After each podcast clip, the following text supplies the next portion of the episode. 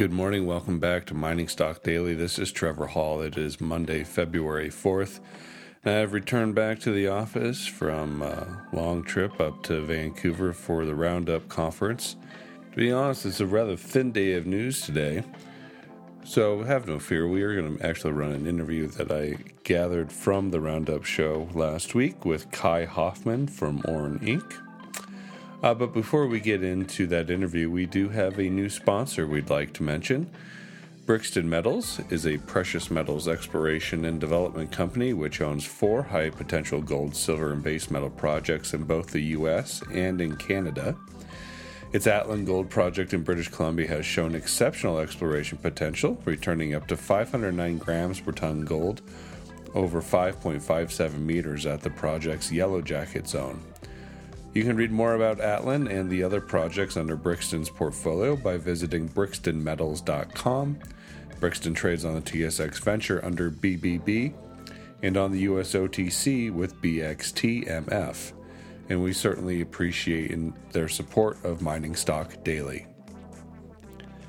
So, if you don't know who Kai Hoffmann is, Kai is the CEO of Oren Inc., and that company is in North America's leading provider of relevant financial information in the junior commodities space, logging all relevant deal and company information into its proprietary database called the Oren Inc. Deal Log. Oren Inc. quickly became the go to website in the mining financing space for investors, analysts, and fund managers and uh, other company executives. The Oren Inc. Deal Log keeps track of 1,400 companies, bringing transparency to an otherwise impenetrable jungle of information. So the conversation I had with Kai was certainly pertinent. I hope you take some time and listen into his uh, his thoughts on the junior mining sector right now, and uh, the support he's providing investors at the same time. Thank you so much for listening. We'll catch you on the other side. Hey everybody, this is Trevor Hall with Mining Stock Daily. Welcome back to the Roundup Conference here in Vancouver, British Columbia. Across the table from me right now is Kai Hoffmann. He's the CEO of Inc. Kai, welcome to the show. Thanks for being here. Well, Trevor, thanks for stopping by. I appreciate it. And uh, just to keep everybody updated, you are new to Vancouver. You just moved here. Yeah, I moved relocated. here pretty much five weeks ago from Germany. So yeah. it's it's still new. I'm still trying to find a rhythm here. But you you've been coming and doing and doing business here for a number of years, right? So it's, it's basically you're just here full time now instead of yeah. for a week at a time. Trying to leverage some synergies here. Yeah, and yeah. cutting down on travel. Very good. Uh, for people who are maybe unfamiliar with Warren Oren Inc., uh, give us a little bit of rundown about what you do. Yeah, for sure. No, we track all the financings in the Canadian or in the mining industry, Canadian junior mining industry. The companies on the TSXV, TSX, and CSE, roughly 1,352 companies, mm-hmm. based on the numbers CSE and TSX publish. And one thing that makes us a bit unique is we put out the Inc. Index once a week, uh, where we track the overall financing activity in the space mm-hmm. and giving it a score based on various rankings and uh, weightings we apply. Okay. What's been some of the challenges coming from like the German overseas market and then actually, you know, coming here and working directly with the markets that you've kind of been supporting from overseas for such a long time? Uh, it's a good question. It's it's not that different. Germans are very gold focused as well. There's okay. a lot of resource focus as well, especially German small retail investors. One thing we don't have or lack is German uh, institutional investors. We do have a couple of bigger banks that usually sh- or sometimes show up when it comes to bigger debt financing. Okay. But uh, you won't find them putting up one, two million dollars uh, into any placement. Yeah. So if you moved here about five weeks ago, that's about when gold started running up. So thank you for bringing that energy with you. um, but kind of give me your assessment in the junior mining side and the exploration side. Where are we at in the market right now?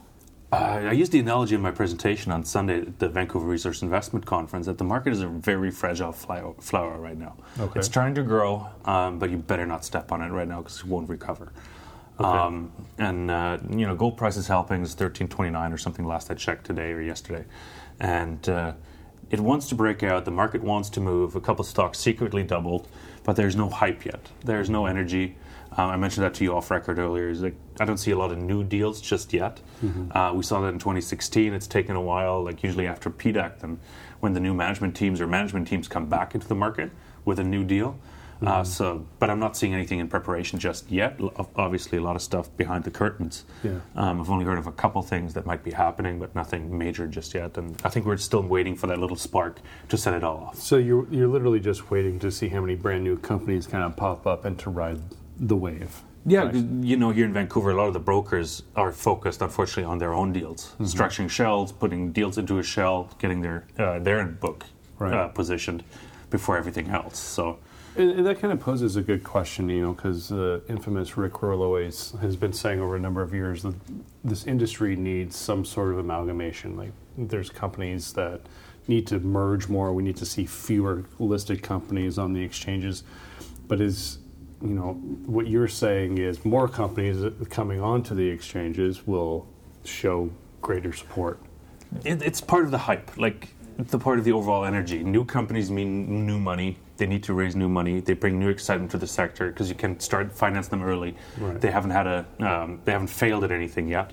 Yeah. or uh, wasted investor money over 20 years. Yeah, but the new money, it's also different Especially, You know, I was talking to uh, Brandon McDonald from Fireweed uh, the other day, and he mentioned what his thoughts were. There's there's not brand new money coming into. It's just transferring money that's from one company to the other on the investment side. Like, do you agree with, with that sentiment? Right I now? do. Last last fall, I think I used that analogy. If you put in a twenty dollar bill and market it into the market, you'll probably get it back within two months. you'll see you'll get the same twenty dollar bill. So yes, you're absolutely right. Yeah. You're chasing drill results, and uh, you know, a day after and I saw Timothy Sykes speak at the conference uh, on when was it last week, mm-hmm. and he's, he's he's a trader, and there's a lot of traders in the market.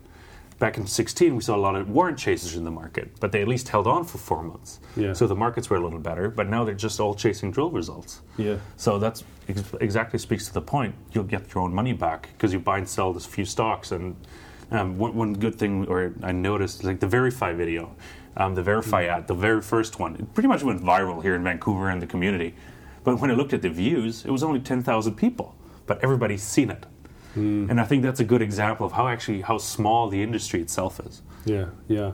So do we need to I guess we need to expand the industry, but what does expansion of this industry mean to you? It's really finding new investors, but it's tough. Like I was there again um, the Vancouver conference on the Sunday, it felt like there was a bunch of buses from retirement homes that stopped and dropped their people off.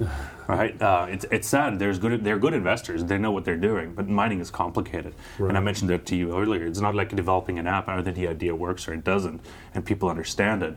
There's way more involved uh, behind behind the scenes or science involved. Yeah. And trying to communicate that to a new audience in an understandable way. Yeah, that's I think is the challenge. So, I, I, you know, I'm, I'm not very familiar with your background, but how did you get involved in the junior markets here? Uh, dumb luck. That's usually what I say because um, it really is. I, uh, out of university, I started to work uh, for a small corporate finance boutique in, in, Germany. We structured our own deals, took them public, yeah. and in 2008, 2009, it was a rare earth deal. And guess what? It was a rare earth hype. Uh, it was a fun market. Took the company marketing in Vancouver, San Francisco. I think it was during the Olympics when the Cambridge show was split at two different uh, hot- split up between two different hotels. When we mm-hmm. marketed that company, we were hugely successful because of the hype in the markets. Yeah, and that's where I first got the first sniff, and then started my own company a year later. Yeah, and you've been addicted ever since. Yeah, it's like I like the industry. It's fun. There's a, yeah. as I said, there's a science to it. There are good people in the industry. It's mm-hmm. fun to work with them and it's challenging yeah. every day, and it's not the same every day. So, what's your what's what's your approach and your business's approach to attracting younger new investors? What what can we do? I'm still trying to figure that one out. Um, it's, it's been a while. I'm still not 100% sold on social media, mm-hmm. but there needs to be a channel um, to, to reach out to them. Um, I was hoping it'd be the battery space because they've been spending a lot of money on marketing, creating graphics, infographics, telling people how the EVs work because people don't understand what their phone is made of, for example. They still right. don't. EVs, they were able to understand, okay, there's lithium in there, they got it. But lithium got all the hype. Copper, zinc, nickel, nickel especially in the future has been neglected. It's not. I'm not sure if maybe the copper or nickel companies just neglected the marketing part, and the lithium companies did a better job. Mm-hmm. But I was hoping they would attract that, yeah. Uh, the attention. But the companies failed. Most of them. Um, the share price have declined, so we lost that audience again. Did they? Did they do you think they failed because they were in, inconsistent even through the good or bad times of the market and the spot price of those metals? Or do you think they, are, are, are we as an industry just short sighted ourselves? Well, it's with every hype. We had the battery metals hype in 16, 17, when uh, you know a lot of lithium companies came on stream. Well, are we, came on, are we in a battery hype currently now? I wouldn't say so. Like no? I think vanadium is already done. It was a two-week hype, in my opinion. Uh, we haven't seen much of it. I, was, I mentioned. Uh, I think I spoke to Mickey Fulp the other day about it. Vanadium is already down 63%, so that's a non-factor. Uh, the vanadium price. Um, lithium. There, there's a validity for lithium. You'll need it. Um, but of the, I'm of the opinion, that's my two cents of the matter, that the four major producers control the market. Uh, and any lithium company that doesn't have an offtake agreement for me is worthless at this okay. time. Yeah. So you and Mickey Fulp see eye on that one as well. Probably. Okay. Yeah. No. no but that's just like I've, I've, always said that I've never worked with a lithium company, never written about one, mm-hmm. so I was always very careful because that was just my opinion. It's like it might be short-term gain, it might be tremendous there, and people could have made money in the early days. Yeah. But now people are believing in the lithium space are losing money because of the market. Yeah. What about the precious metals side? I mean, you know, I'm I'm obviously pretty excited about both precious metals and base metals, especially for advanced infrastructure. Um, but where are we at in your mind with the precious metals market? We've seen a big runs in gold in the last couple weeks, which has been nice. Uh, do you think it's sustainable? I think so. Yeah, because I've been saying that, or not or everybody's been saying it, the macroeconomic reasons have always been there for a higher gold price. Yeah. Whether it being trade wars, the Crimea situation, that was a few years ago. It's always been there. The tension between Russia, Russia and the U.S., the tension between the, North Korea and the U.S. There's always been a reason where the gold price should have been a lot higher. And not even speaking about the monetary policies worldwide mm-hmm. and flooding the markets with uh, you know, fiat currency. But um, I think we think we got way to go. Uh, as I said, it's a very fragile flower. The gold, gold wants to move yeah. there is interest. Um, you know, that just the recent Fed Fed announcement that they're not going to change interest rates right now, or going to re- leave them unchanged. Is it's, it's interesting. Like, and people start to understand, especially when the FANG stocks come back a little more, uh, to sort of find a safe haven. It might not be the U.S. dollar right now because the economy is still not as strong as people were expecting. Mm-hmm. Job reports being better than expected yeah. sort of throwing us off there. But I'm not sure if that's a false flag or not. I don't know. I'm not a conspiracy theorist, but mm-hmm. it doesn't fit the bigger picture. So, yeah. um, no, gold should go. I'm not going to give a target price. I'm done forecasting that. Yeah, yeah. Um, other smarter people can do that, but uh, it, has got validity. Yeah. What about some uh, companies to give you an opportunity to mention a few companies that you're really excited about? Maybe a few companies you work with. Yeah, no, there's there's a good group of companies. I'm really proud. It's like when I started out in the industry, I worked with a bunch of dogs. Like uh, you learn, you you know, you get better at what you do, and I'm really proud of working with a good name of people. Mm-hmm. Um, at Cartier Resources, I think I mentioned that company yep. to you before off mic, and uh, that's a really exciting project in Quebec, just outside of Val-d'Or. Agnico yeah. is a big shareholder. They're drilling, they're successful drilling, they're expanding zones, finding new zones. That's one I would look at. Yeah, yeah. And you're telling me that it's a very technical team. When you told me, when you said they're a technical team, I asked you where they were from because, you know, it's just kind of going back and forth as like, you know, I think U.S teams are usually appear to be more technical than Vancouver teams who are usually more based on the market. So, so yeah, yeah what are some of the techni- technal- technicalities of that project? Uh, what's really interesting, the team, how they approach it. They, they, know what the end goal is, is selling to Agnico or another major that'd be interested. Mm-hmm. Um, Agnico obviously is already in the deal, so it's there's there's for the taking. But what they do is very like VRIFY it. You probably know that mm-hmm. group. They're filming and they're doing really great stuff in imagery wise off projects, but on the outside.